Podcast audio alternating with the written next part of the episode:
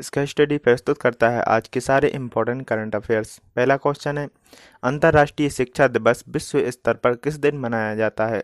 Answer है 24 जनवरी। अंतर्राष्ट्रीय स्तर पर शिक्षा दिवस 24 जनवरी को मनाया जाता है।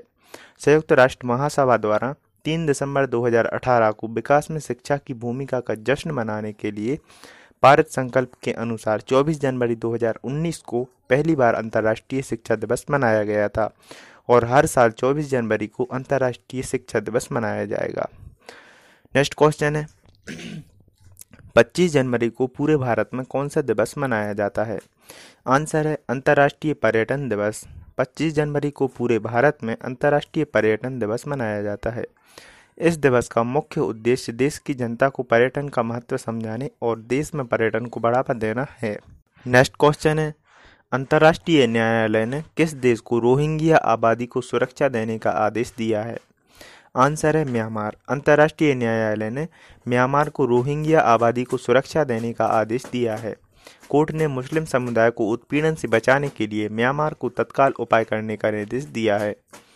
नेक्स्ट क्वेश्चन है, हाल ही में किसने real time cross border money transfer के लिए वेस्टर्न यूनियन के साथ साझेदारी की है? आंसर है एयरटेल।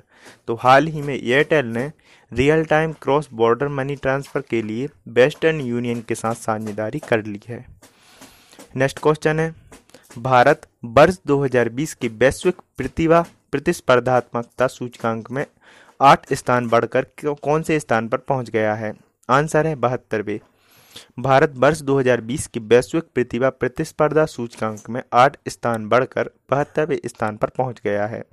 वर्ष 2020 में वैश्विक प्रतिभा प्रतिस्पर्धा सूचकांक का सातवां संस्करण आयोजित किया गया है। नेक्स्ट क्वेश्चन है, हाल ही में किस देश के वैज्ञानिकों ने मच्छरों में पाए गए एक नए वायरस का नाम यादा यादा वायरस रखा है? आंसर है ऑस्ट्रेलिया। ऑस्ट्रेलिया के वैज्ञानिकों ने हाल ही में मच्छर में पाए गए एक नए वायरस का नाम यादा यादा वायरस रखा है और यह एक अल्फ़ा वायरस है। नेक्स्ट क्वेश्चन है, हाल ही में विमेन विद व्हील्स नामक टैक्सी सेवा किस शहर में शुरू हुई है। आंसर है नई दिल्ली।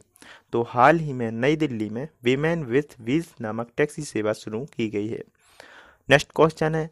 हाल ही में किस देश को जी सेवेंटी सेवन समूह की अध्यक्षता दी गई है? आंसर है गुयाना। तो हाल ही में दक्षिण अफ्रीका की गुयाना को जी सेवेंटी सेवन समूह की अध्यक्षता दी गई है।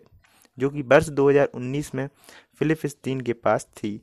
जी सेवेंटी सेवन समूह में एक सौ चौंतीस देश शामिल हैं। इस समूह का भारत भी एक सदस्य है। नेक्स्ट क्वेश्चन है हाल ही में यूपीआई भुगतान सेवा देने वाला देश का पहला टेलीकॉम ऑपरेटर कौन बना है? आंसर है रिलायंस जियो।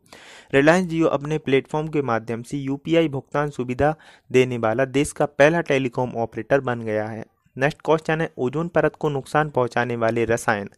H C F C one forty one B carbon का इस्तेमाल किस देश ने खत्म कर दिया है? आंसर है भारत।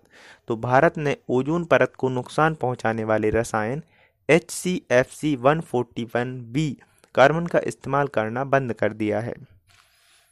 इस H C F C one forty one B का इस्तेमाल कठोर पॉलीयूरेथेन फॉर्म को बनाने के लिए किया जाता था।